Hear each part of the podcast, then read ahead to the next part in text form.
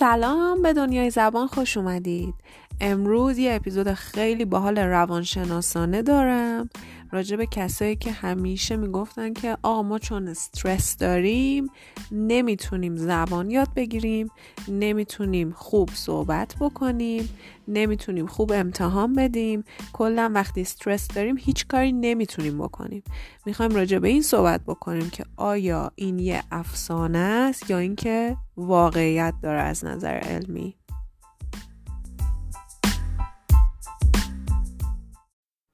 When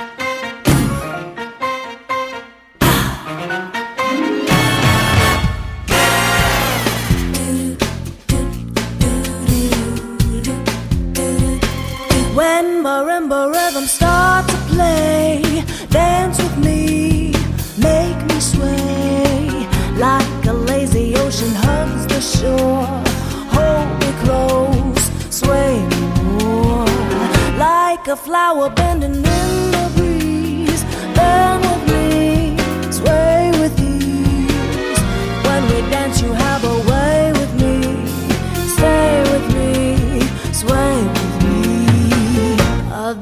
Dancers may be on the floor. Here, but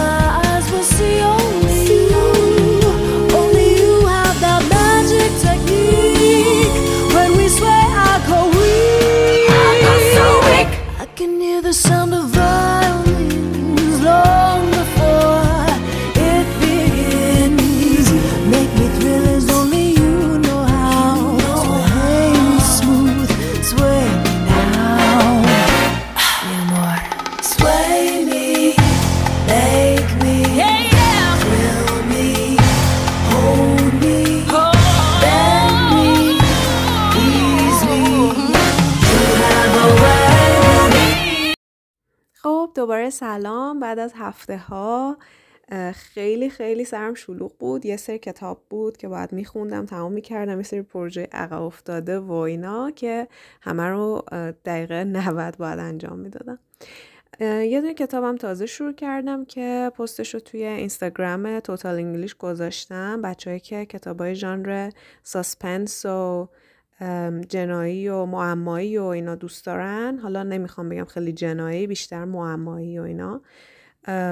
برن حتما اون پست رو نگاه بکنن کتابش رو بگیرن بخونن. خیلی بهشون حال میده این کتاب.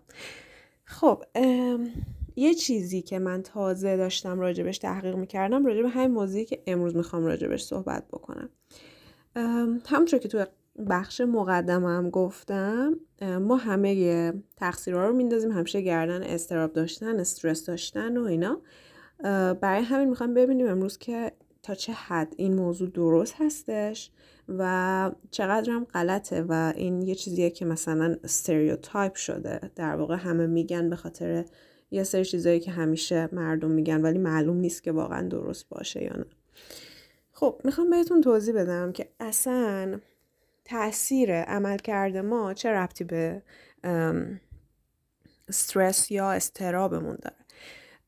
کلا روانشناسا توی این مبحث میگن که ما اینجوری نباید بررسی بکنیم. ما چجوری بررسی می‌کنیم؟ ما بررسی می‌کنیم که برانگیختگی که ما توی روانشناسی بهش میگیم اه، چه تأثیری داره روی پرفورمنسمون یعنی روی کاراییمون روی عملی که انجام می‌خوایم بدیم. پس ما باید این دوتا رو کنار هم بررسی بکنیم و در نتیجه اونا حالا ما می‌رسیم به یه سری cognitive problem ها و در واقع محرک, محرک هایی که mentally به ذهنمون برمیگرده که حالا استرس و anxiety و اینا هم جزوی از اون section mental ه هستش. خب تیکه تیکه بذاریم بررسی بکنیم توی بخش بعد که اصلا بهتون بگم arousal چی هستش.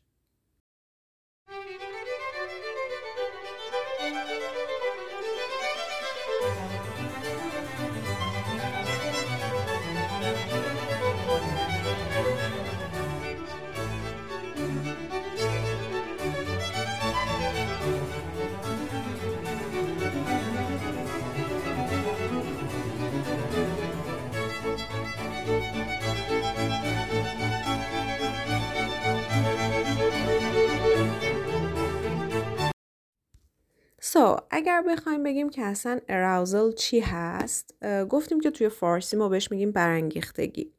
در واقع یه جور physiological و psychological state هستش که ما رو بیدار می‌کنه. ببینید برانگیخته می‌کنه.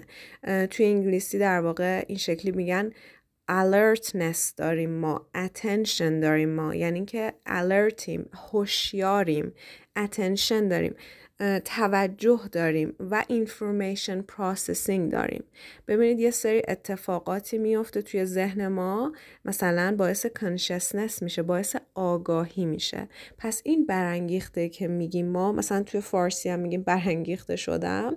این یه, یه سری فاکتور داره. یعنی یه سری فاکتور فیزیولوژیکال داره مثل sweating مثل heartbeat مون مثلا بالا میره ضربان قلبمون بالا میره.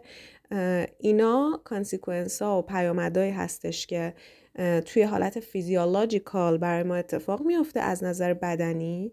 و یه سریاش هم هستش که psychological ی هستش. یعنی به صورت ذهنی برامون اتفاق میفته مثلا همونایی که مثال زدیم روی آگاهیمون روی consciousness مون روی attention مون سطح توجهمون و روی هوشیار بودنمون و حتی process کردن information تاثیر می‌ذاره. پس برانگیختگی تا اینجا شد. یه سری فاکتورهای physiological و psychological که به این صورت خودشون رو نشون میدن. خب حالا چی تئوری های چی تئوری های چه تئوری هایی وجود داره؟ سرتون رو درد نیارم. سه تاشو می‌خوایم امروز با هم کار کنیم که اینا تم... یه جورایی تکمیل کننده همدیگه یعنی چی؟ یعنی اولین تئوری که اومده بهش میگن که drive of arousal. خب حالا این اولین تئوری که اومده Drive Theory of Arousal داره چی به ما میگه؟ داره به ما میگه که ما اگر سطح اراوزلمون پایین باشه پرفورمنسمون هم پایین هستش و هر چقدر سطح اراوزل ما بالاتر بره سطح پرفورمنس ما هم بهتر میشه یعنی چی؟ یعنی اینکه هر چقدر ما برانگیخته تر بشیم سطح عملی که انجام میدیم پرفورمنسمون کار اجرایی که انجام میدیم حالا می‌تونه امتحان دادن باشه می‌تونه تست دادن باشه می‌تونه فوتبال بازی کردن باشه هیچ فرق نمی‌کنه. پرفورمنس کلا میشه اون عمل کردی که ما داریم. یه کاری رو که داریم اجرا می‌کنیم عمل می‌کنیم. کلا میگه که هر چقدر برانگیخته تر باشیم سطح عمل کرده ما بالاتر میره. اوکی؟ یعنی چی؟ یعنی گفتیم که اون عوامل ذهنی و بدنی ما تحریک میشه alert میشن هوشیار میشن و این باعث میشه که ما عملکرد بالایی داشته باشیم.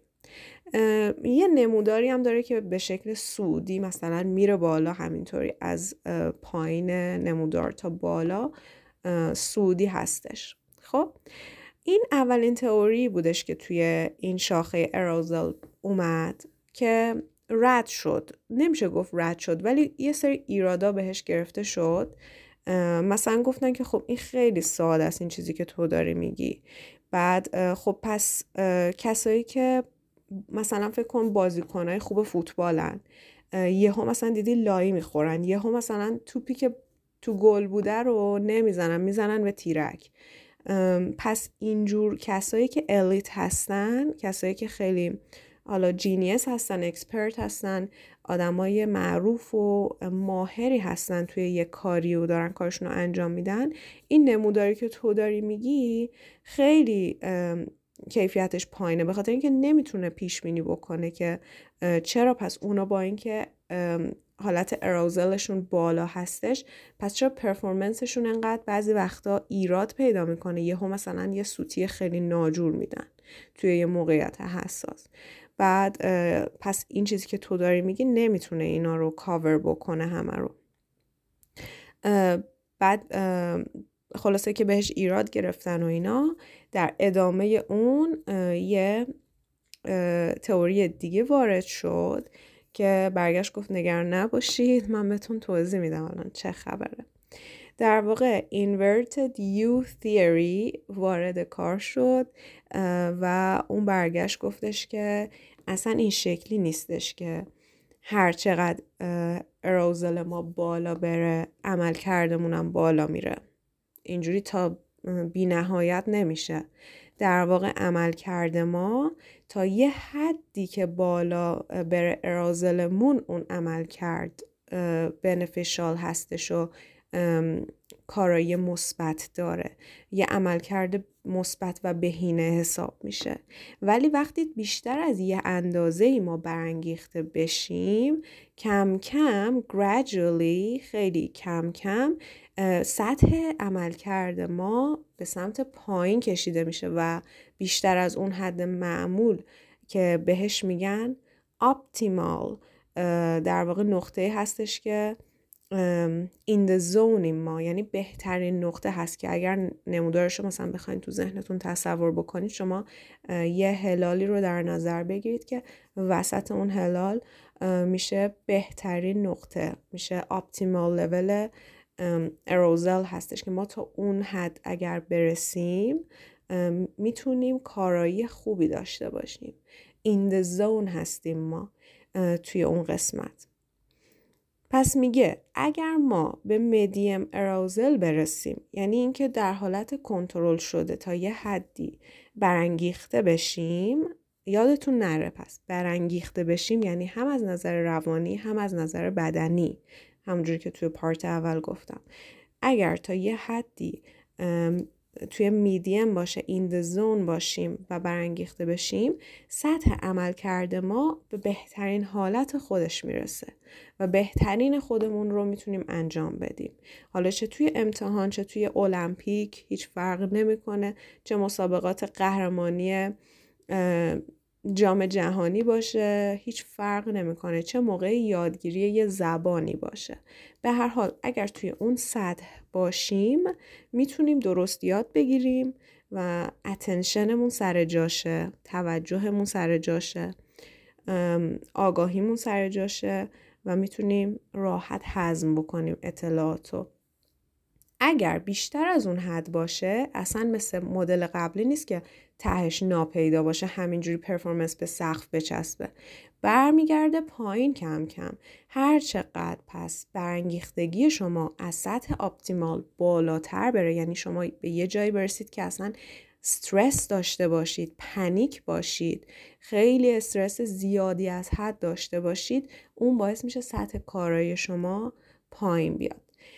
خب پس چی تا حالا متوجه شدیم؟ متوجه شدیم که واقعا اگر میگن که استرس و انگزایری استراب باعث میشه که ما نتونیم کار خودمون رو به بهترین شکل انجام بدیم درست هستش ما باید یه سطحی میدیم داشته باشیم از استرس ولی اگر کسی بگه که محیطی که مثلا می‌خوایم توش یاد بگیریم محیطی که می‌خوایم توش حالا بازی کنیم مثلا ورزشکارا می‌خوان مسابقه بدن.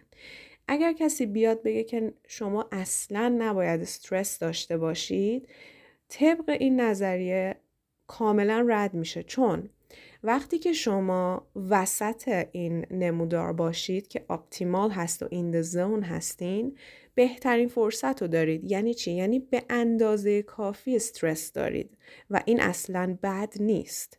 یعنی شما احتیاج دارید برای برانگیخته شدن که یه سری واکنش های فیزیکی و یه سری واکنش های psychological توی بدن شما اتفاق بیفته که برانگیخته بشید. این اصلا بد نیست. ولی تا حالتی که مینیموم میدیم باشه یعنی تا حالتی که در وسط باشه. اگر کمتر از اون باشه چه اتفاقی میافته؟ اگر کمتر از اون باشه یعنی شما کنشس نیستید. یعنی کاملا آگاه نیستید به کاری که دارید می‌کنید. یعنی الرت نیستید. یعنی کاملا هوشیار نیستید. پس یادتون باشه که اگر از اون ور بیفتید دچار انگزایری استراب و استرس و پنیک میشید که باز کارایتون میاد پایین و اگر از این طرف اصلا استرس نداشته باشید اصلا برانگیخته نشید کم کم دچار بردم میشین. یعنی چی؟ یعنی حوصلتون سر میره. نتیجهش چیه؟ نتیجهش اینه که شما سطح توجهتون میاد پایین. چون اگر توی زون نباشید در محدوده آپتیمال نباشید امکان نداره که درست یاد بگیرید. چرا؟ چون به اندازه کافی برانگیخته نشدید. اوکی؟ پس یعنی به اندازه کافی آگاهانه اون کار انجام نمی‌دید. پس دچار بردم میشید یعنی خستگی میشید. بیحوصله هستید. نمی‌تونید تمرکز کنید. Lack of concentration عدم تمرکز یکی از اتفاقایی هستش که وقتی به اندازه کافی برانگیخته نشید اتفاق میفته پس بچه هایی که درس می‌خونن و یه حواسشون پرت میشه یا نمی‌تونن تمرکز کنن یا خوابشون می‌بره اصلا اولین لوترین لول یعنی پایین ترین لول خوابیدن هست. یعنی اگر به اندازه کافی برانگیخته نشی استرس هم نداشته باشی اصلا ارازل اتفاق نمیافته تو تو. برانگیخته نمیشی. پس نقطه صفرش اینه که خوابت می‌بره. مثل بچه‌ای که سر کلاس خوابش می‌بره. پس عملکردت میاد پایین. اوکی؟ پس چه این ور بیفتی چه اون ور بیفتی. هر کدومش در واقع side effect و عوارض خودش رو داره. فقط در نقطه وسط هستش که شما بهترین performance تون رو می‌تونید انجام بدید. بهترین اجرا رو می‌تونید انجام بدید. پس فکر نکنید که اگر استرس نداشته باشید قاعدتا عملکرد خیلی خوبی خواهید داشت. نه اصلا اینجوری نیستش. بذارید یه مثال براتون بزنم که توی یکی از مقاله ها خوندم. میگن که تیمای فوتبال اگر دقت بکنید وقتی که می‌خوان بیان توی زمین حالا قبلش توی رخکناشون یا سر زمین فرق نمی‌کنه شروع می‌کنن مثلا یه چیزایی رو با هم تکرار کردن بلند میپرن داد می‌زنن نمی‌دونم دیدید یا نه توی این فیلم هایی که قبل صحنه های قبل فوتبال رو نشون میدن با هم دیگه مثلا شروع می‌کنن داد زدن یا یه سری کارا می‌کنن بالا پایین میپرن. چرا این کار رو می‌کنن؟ به خاطر اینکه specifically یعنی خیلی به صورت خاص این تئوری های اراوزل توی ورزش پیاده میشه و ثابت شده است توی ورزش. پس اینا باید سطح اراوزلشون رو بالا ببرن مگر نه امکان نداره بتونن عمل کرده خوبی داشته باشن. پس باید این کار رو انجام بدن تا عملکرد خوبی داشته باشن. اوکی؟ اگر این کار رو انجام ندن سطح arousal بالا نمیاد. اون اتفاقای psychological و physiological نمیفته و بهترین خودشون رو نمی‌تونن ارائه بدن. ولی مهمترین چیز اینه که اونو توی حالت optimal نگه دارن توی این zone نگه دارن.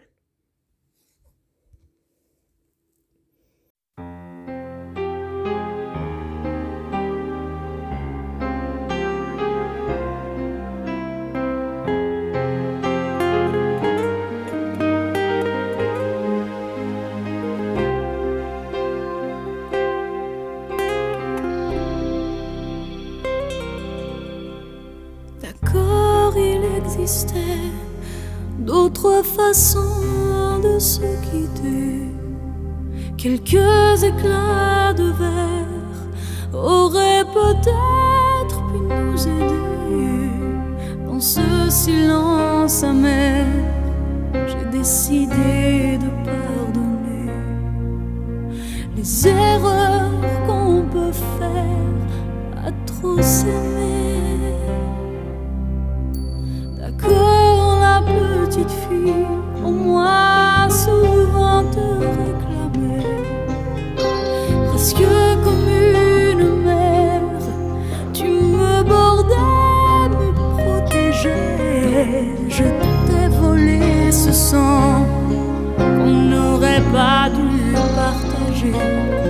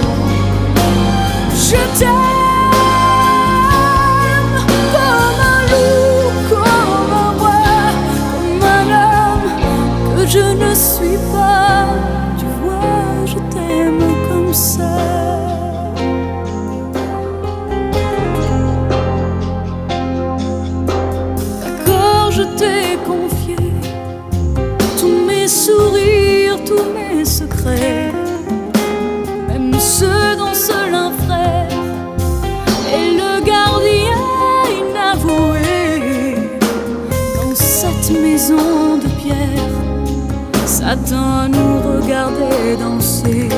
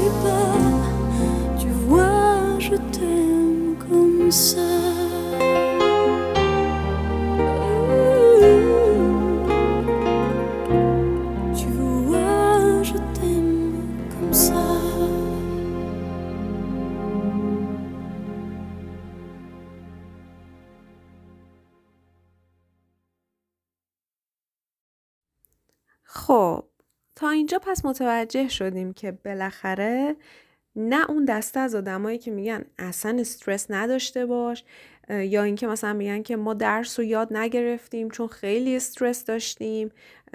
یه همچین چیزا و بهونه‌ای میگن اصلا درست نیست. ما باید تا یه لولی استرس داشته باشیم به خاطر اینکه توجهمون جلب بشه تمرکزمون سطحش بیاد بالا و به سطح اپتیمال برسیم بتونیم پرفورمنس یا اجرای خوبی داشته باشیم. چه توی یادگیری چه توی ورزش چه توی کار عملی که می‌خوایم انجام بدیم. از اون طرف هم فهمیدیم که اگر از اون ور بیفتیم و زیادی از حد اوور رازل اتفاق بیفته زیادی از حد برانگیخته بشیم باعث میشه که نتونیم پرفورمنس خوبی داشته باشیم. ولی دوباره به این theory یو inverted U theory هم ایراد گرفتن. چه ایرادی بهش گرفتن؟ گفتن که اولا که بازم خیلی ساده است مسئله ای که شما دارید بیان می‌کنید گفتن که اوکی ما قبول داریم که یه آپتیمالی باید اون وسط باشه بهینه باشه و ما به اون سطح برسیم اما بعد از اینکه ما به اون آپتیمال رسیدیم و بعد از اینکه این تئوری میاد میگه که اگه از اون ور بوم بیفتی و پنیک بشی و استرست زیادی از حد باشه gradually کم کم میاد پایین عمل کردت و خوب نیست عمل کردت این اصلا اتفاق درستی نیستش. گفتن که همیشه به صورت ام، کامل و به صورت gradually پایین نمیاد. وقتی که مثلا کریس رونالدو میاد شوت می‌زنه می‌خوره به تیرک این اتفاق یه کتاستروفیه یه فاجعه است. چیزی نیستش که gradually بیاد پایین به مرور بیاد پایین. اون توی لحظه کاملا باعث میشه که پرفورمنسش نابود بشه اون لحظه. اصلا اینجوری نیستش که کم کم بیاد پایین. پس میگه به تو که تو با این تئوری نتونستی بیان بکنی. لحظه هایی که دیزاستر یا فاجعه اتفاق میفته از کنترل خارج میشه میره به سمت اوور اروزل و نمی‌تونه طرف کنترل بکنه.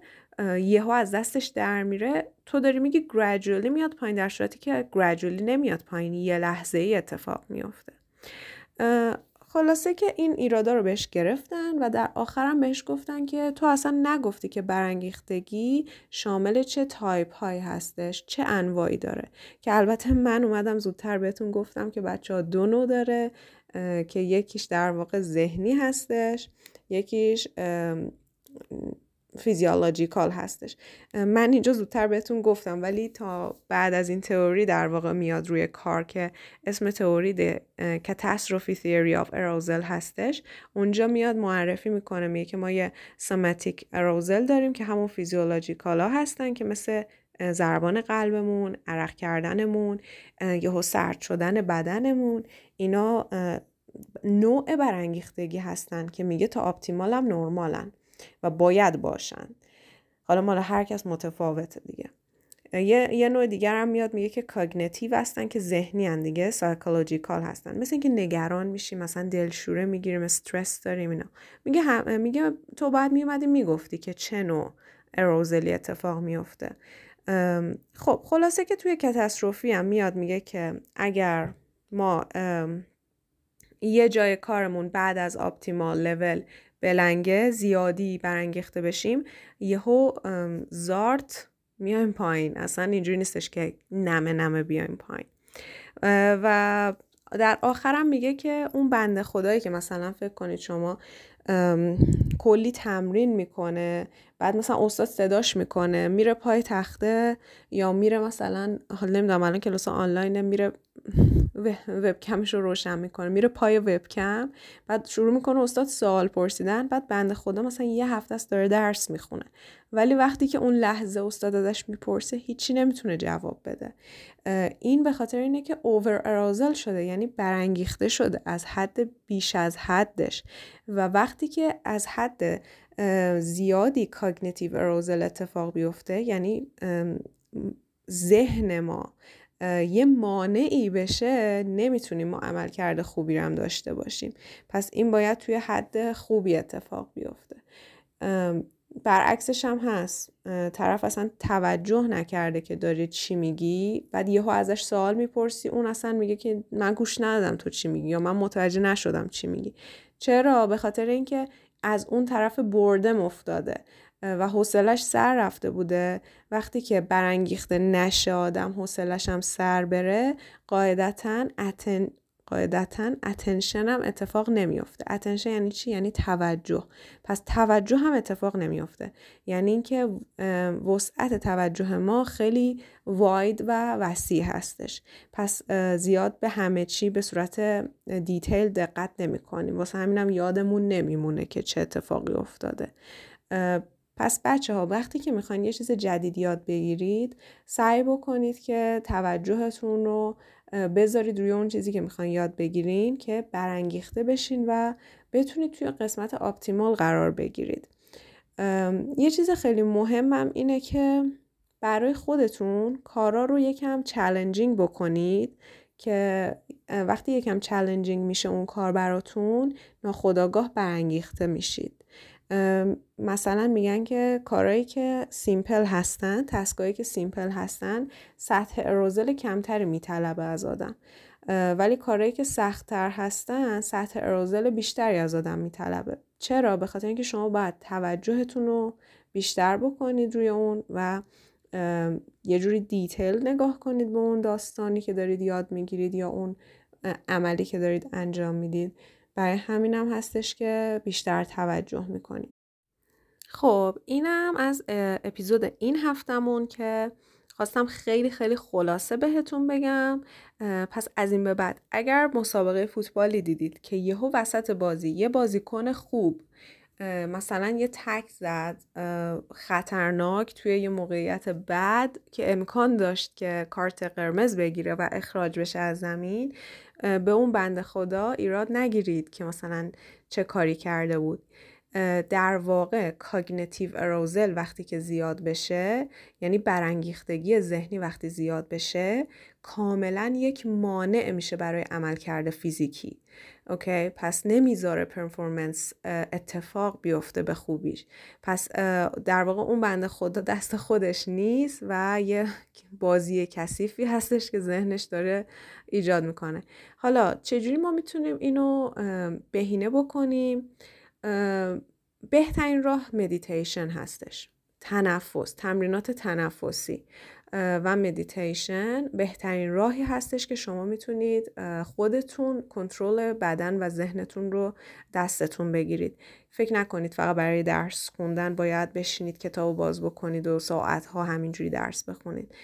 ذهنمون رو اگر بهتر بشناسیم باهاش بهتر کنار میایم ناز و اداش رو متوجه میشیم و یکم به به دلش راه میایم و یکم مدارا می‌کنیم باهاش چون میشناسیمش تحت چه شرایطی می‌تونه بهتر کار بکنه و اون نتیجه که ما دلمون می‌خواد و بهمون میده.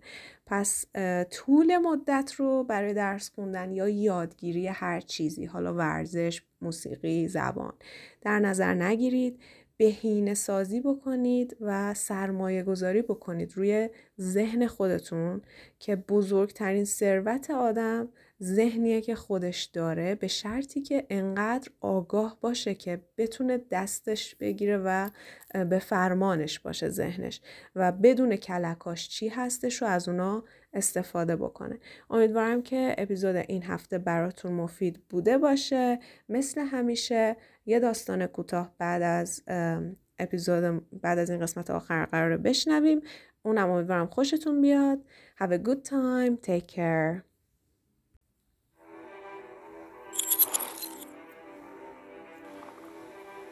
Once upon a time, during the Warring States period, there was a man by the name of Feng who lived in the Qi kingdom.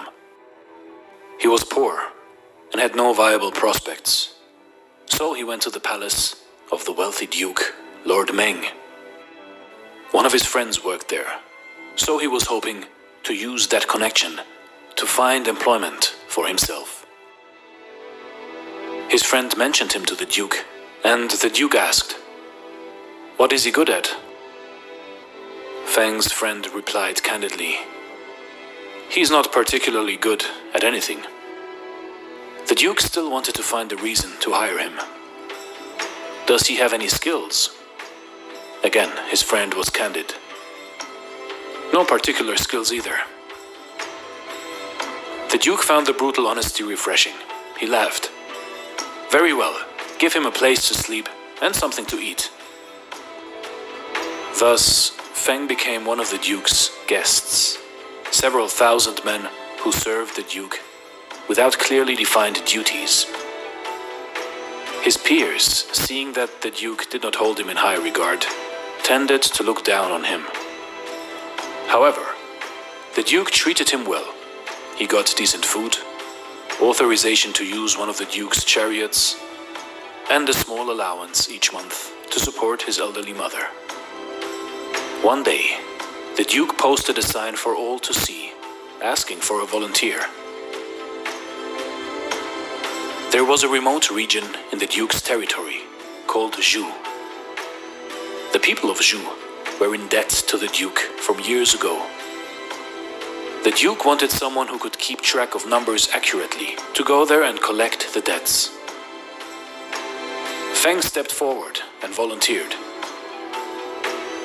The Duke, in his usual courteous manner, said to Feng, I have been so busy with the exhausting and confusing affairs of the state that I haven't had the time to work on this. Would you mind traveling to the Zhu region as my representative and collect the loan payments on my behalf? Feng formally accepted the task and began to prepare for the trip. He needed to take the loan documents as well as a few guards with him. When he was done with his preparations, he reported back to the Duke. Your Grace, he bowed, after I collect the money on your behalf, what would you like me to purchase and bring back for you? The Duke could not think of anything, so he said, Take a look around the palace. Whatever you see I need but do not have, That is what you should get for me. After a long trip, Feng arrived at the Zhu region. He had the guards round up the villagers to go over the loan documents one by one. The villagers were quite poor, but they all knew the payments were long overdue, so they had no choice. Feng could tell it was difficult for them. He looked at them and saw anxious and worried expressions. Most of them had very little, and some had nothing at all. Feng collected what he could and checked against the ledger. Then he stood up and announced By order of the Duke, I am authorized to return the loan payments back to you, effective immediately. The villagers were stunned as Feng gave them back the money that was paid only a moment ago. None of them had ever seen or heard of anything like this. Then they were even more surprised. Feng gathered up all the loan documents and set them on fire. This was better than the Duke granting them an extension to pay back the loan. The burning pile meant the Duke was actually writing off the loans, thus clearing the debts. They cheered loudly. As the fire burned, they chanted, Long live the Duke! Long live the Duke! So Feng returned to the palace and reported to the Duke. The Duke was a bit surprised and asked him, Why are you back so soon? Were you able to collect on all the loans? Your Grace, I was able to collect some of the money owed to you. Good.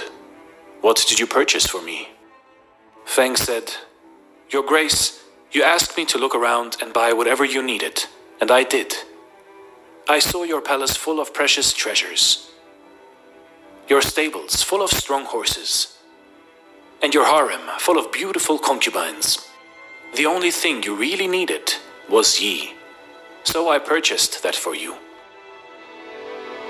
What do you mean by purchasing Yi?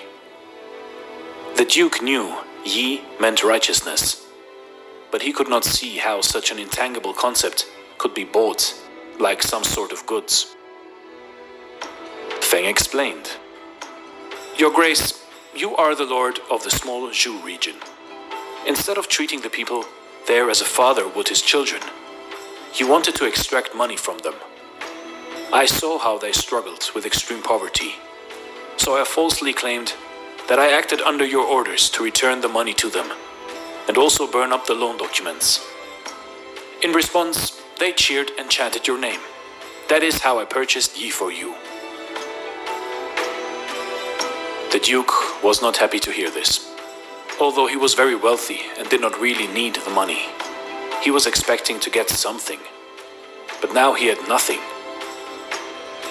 Greatly annoyed, he waved Feng away. Fine, let us speak no more of this matter. A year later, the Duke encountered great misfortune. The power struggle that was always present in the royal court of Ji went badly against him, and King Ji indicated he would withdraw his support for the Duke. This meant the Duke's enemies were now free to attack him unopposed. Suddenly, his entire family was now in danger. Knowing the situation was grave, Feng once again stepped forward to volunteer. Having no idea how to save his family, the Duke was only too glad to let him take charge of the situation. Feng organized a small group of trusted guards and made the appropriate arrangements. In secrecy, he escorted the Duke and his family out of the palace and they traveled toward the remote Zhu region together. He sent a scout ahead to let the villagers know they were coming. A surprising sight greeted the Duke when they were still many miles from Zhu. The villagers all came out to welcome him.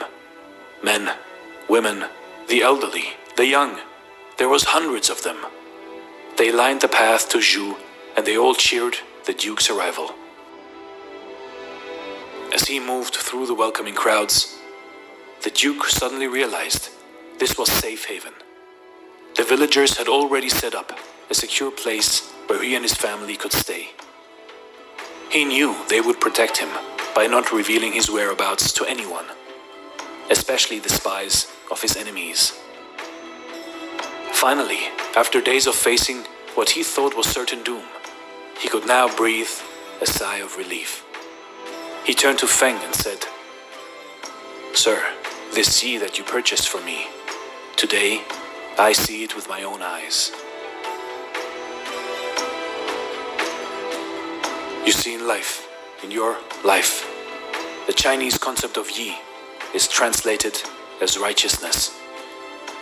However, yi means more than that. It isn't just about being righteous, it is also about doing the right thing in the right way and for the right reasons. The virtue of Yi requires no special knowledge, talent, or skill. Instead, you can collect some good karma, for in one day, when you will need it desperately, you will get it back in return.